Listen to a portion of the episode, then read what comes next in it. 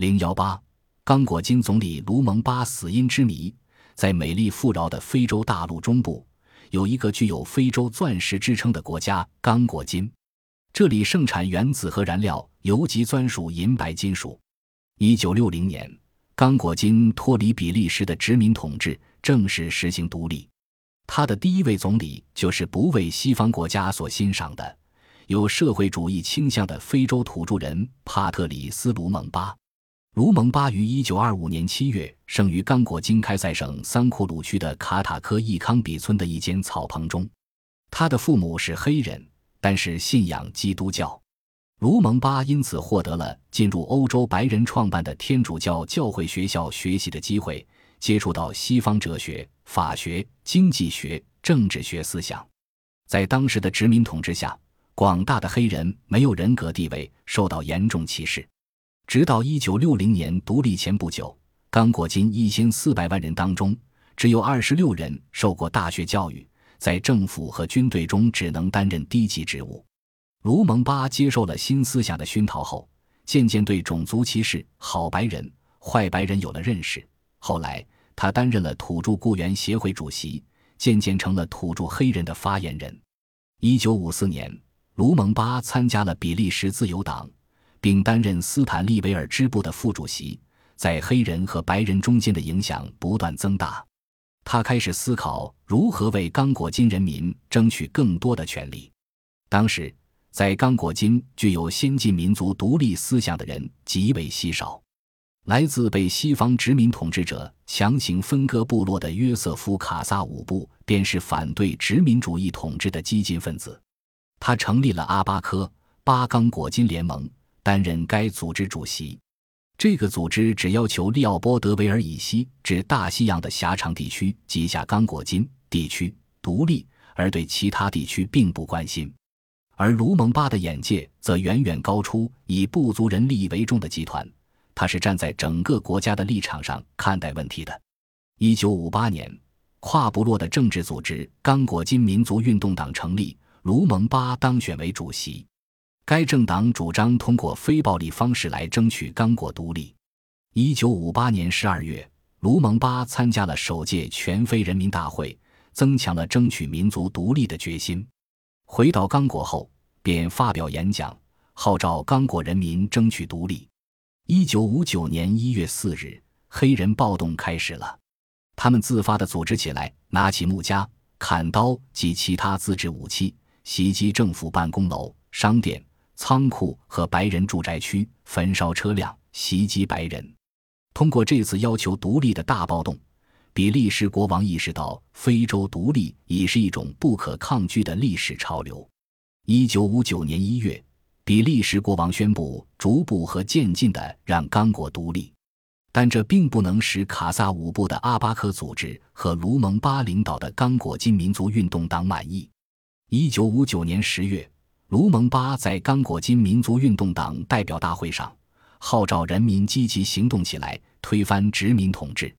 十月三十一日，比利时当局发出通缉卢蒙巴的命令，卢蒙巴被捕，被判处六个月监禁。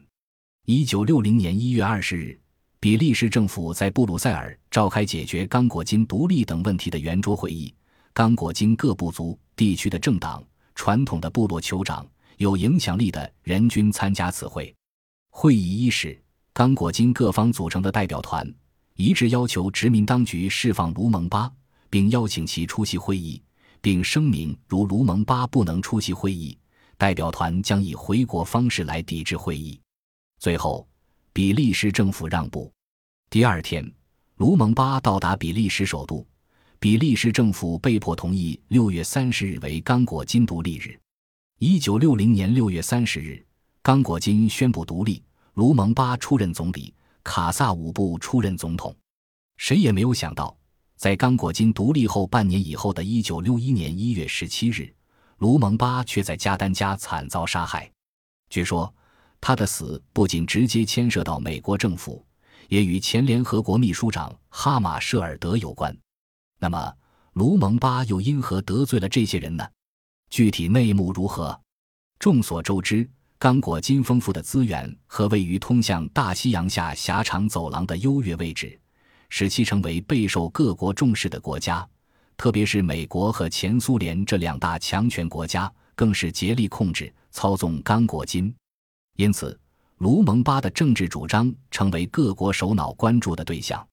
卢蒙巴在一九六零年出任总理的就职典礼上指出：“我们宣布独立，虽然是按照比利时的协议而进行的。”但是刚果金人民永远不会忘记，独立是经过斗争才赢得的，那是一场旷日持久的斗争，一场火与剑的斗争。这就是我们在长达八十年的殖民统治下所经受的一切。我们的心仍在流血，我们的伤口还在疼痛，我们怎能忘记这一切呢？这一席话不仅把比利时国王气得七窍生烟，也引起了西方殖民主义者的反感。他们认为卢蒙巴是个具有社会主义倾向的危险人物。独立后的刚果金将会奉行亲苏路线，而投入社会主义阵营，这势必使冷战政策下以美国为首的帝国主义国家的利益受到损害。美国总统艾森豪威尔更是深刻地意识到这一点。他为了达到控制刚果金的目的，要求情报部门尽快除掉卢蒙巴。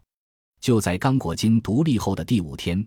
驻首都利奥波德维尔地区的治安部队发生哗变，黑人士兵与比利时军官之间的矛盾激化，他们占领弹药库，逮捕比利时的军官。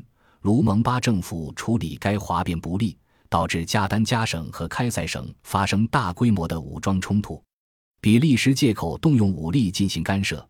七月十八日，刚果金全境基本上被比军控制。刚果金内部的科纳特党及其领导人冲博，在比利时的支持下，公开宣布加丹加省独立，驱逐比利时入侵，制止加丹加独立城。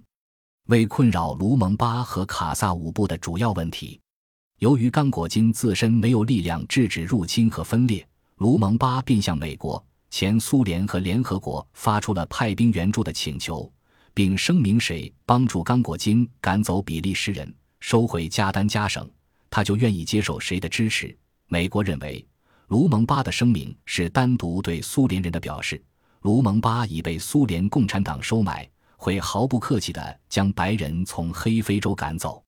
故而，美国决心阻止刚果金的这种倾向。美拒绝了刚果金政府的援助要求，并建议他们请联合国提供援助，由中立国派军队。以达到用联合国抑制苏联的目的。同时，苏联和卢晓夫政府也在打联合国这张牌，宣布联合国安理会已做出努力，通过一些要求比利时撤军的决议。如果侵略继续下去，联合国以及与刚果金站在一起的热爱和平的其他国家将采取措施。卢蒙巴和卡萨武部又联名向联合国秘书长哈马舍尔德发去急电，请求军事援助。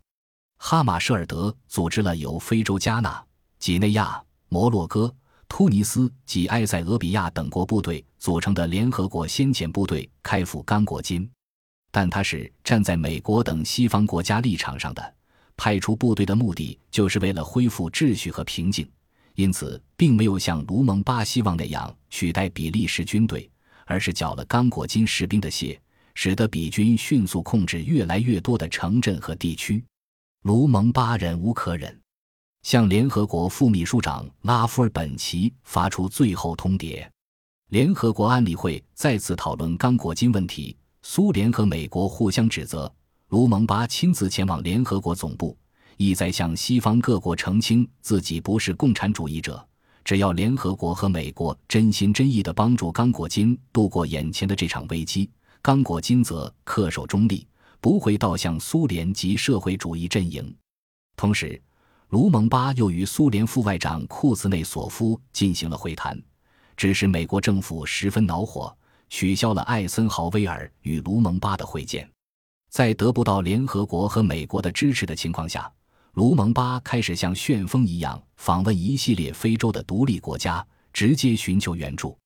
与此同时，比利时全力支持冲伯集团。帮助他建立加丹加宪兵队，招募训练武装力量。八月四日，加丹加议会炮制出一部加丹加宪法。八月七日，冲伯出任加丹加总统。不久，南开塞省也宣布脱离刚果金，终于卢蒙巴的军队与联合国的军队发生冲突。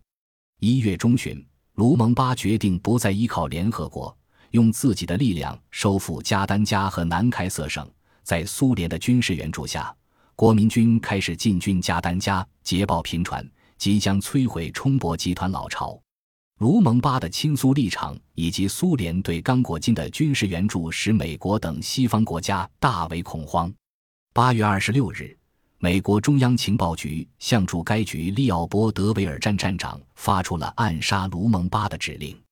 在冲泊集团的利诱下，总统卡萨武部于九月五日宣布，卢蒙巴背叛了他的使命，立即解除其职务。卢蒙巴当即在国家电台予以驳斥。并宣布卡萨武部不再是总统。在此特殊时期，联合国副秘书长兼秘书长私人秘书、负责行使联合国刚果金行动军政指挥大权的美国人安德鲁·戈迪亚起了特殊作用。他先于卡萨武部策划了罢免卢蒙巴的阴谋，又下令关闭机场以阻挠国民军对卢蒙巴的援助，同时占领刚果金国家电台，以割断卢蒙巴与人民的联系。他成了刚果金的实际统治者。九月十二日，刚果金议会召开两院联席会议，决定授权掌握首都军队的总参谋长蒙博托处理政治危机。正在蒙博托不知该支持总统还是总理时，美国中央情报局从中挑拨离间蒙博托与卢蒙巴的关系。于是，蒙博托下定决心采取行动。要求总统和总理都必须待在家中，不得外出。在卢蒙巴到军队中做说服工作时，纵容士兵围攻卢蒙巴。美中央情报局为借助刚果金人的手除掉卢蒙巴，伪造了卢蒙巴与加纳总统的信件，拿到报纸上发表，致使支持卢蒙巴的人开始仇恨并反对他。蒙博托接管了政府各部，将卢蒙巴软禁在总理府。美国中央情报局总部向刚果金站发电，要求他们派突击小组劫持卢蒙巴。与此同时，继戈迪亚之后接管驻刚果金联合国政治军事的达亚尔主张卢蒙巴和卡萨武部和解，重开国会，使刚果金政府合法化，引起美国的决策者和蒙博托、卡萨武部的恐慌。联合国秘书长哈马舍尔德等也向达亚尔施加压力。蒙博托派兵进驻加纳使馆，并与保护加纳使馆安全的联合国军突尼斯军队发生流血冲突。二十八日，蒙博托下令逮捕卢蒙巴，而卢蒙巴已于十一月二十七日夜里逃走。十二月一日，卢蒙巴在桑库鲁地区被蒙博托的军队逮捕，之后受到非人的折磨和虐待，遍体是伤。卢蒙巴的同伴哀求联合国驻刚果金军队指挥达亚尔给予援助，遭到拒绝。许多非洲国家和苏联代表纷纷要求联合国秘书长哈马舍尔德营救卢蒙巴，他却显出无可奈何的表情，声称联合国的政策没有变，只是具体情况变了。我除了呼吁卡萨武部政府给予卢蒙巴人道主义待遇，并根据法律进行审判外，其他都无能为力。因为卢蒙巴是自动放弃联合国保护的，他是指卢蒙巴从总理府逃走。刚果金的局势因卢蒙巴的被捕而更加复杂。十二月十二日，致使卢蒙巴的副总理基赞加宣布成立刚果金自由共和国，自任总理。中央政府定临时首都为斯坦利维尔。第三世界国家和社会主义国家纷纷向斯坦利维尔派出大使或特别代表。与此同时，基赞加政府和新组建的军队也在不断取得胜利。在这种情况下，卡萨武部政府决定立即杀死卢蒙巴。十三日，美国中央情报局驻刚果金人员也请示总部采取极端政策。蒙博托决定将卢蒙巴交给他的死对头冲博集团，以达到借刀杀人的目的。一九六一年一月十八日，冲博等人来到加丹加关押卢蒙巴的别墅。残酷地杀害了卢蒙巴和奥基托莫波洛等三人。卢蒙巴的死讯传出之后，引起了强烈反响。苏联、加纳和摩洛哥的国家元首都对这一卑鄙的谋杀行为感到愤怒，纷纷谴责哈马舍尔德，指责他对卢蒙巴的死负有直接责任，而美国却在暗自庆幸。一九六一年九月十八日，哈马舍尔德在飞机飞往刚果金解决问题时遭遇神秘的失事，哈马舍尔德因此丧命，带走了一些不可告人的秘密。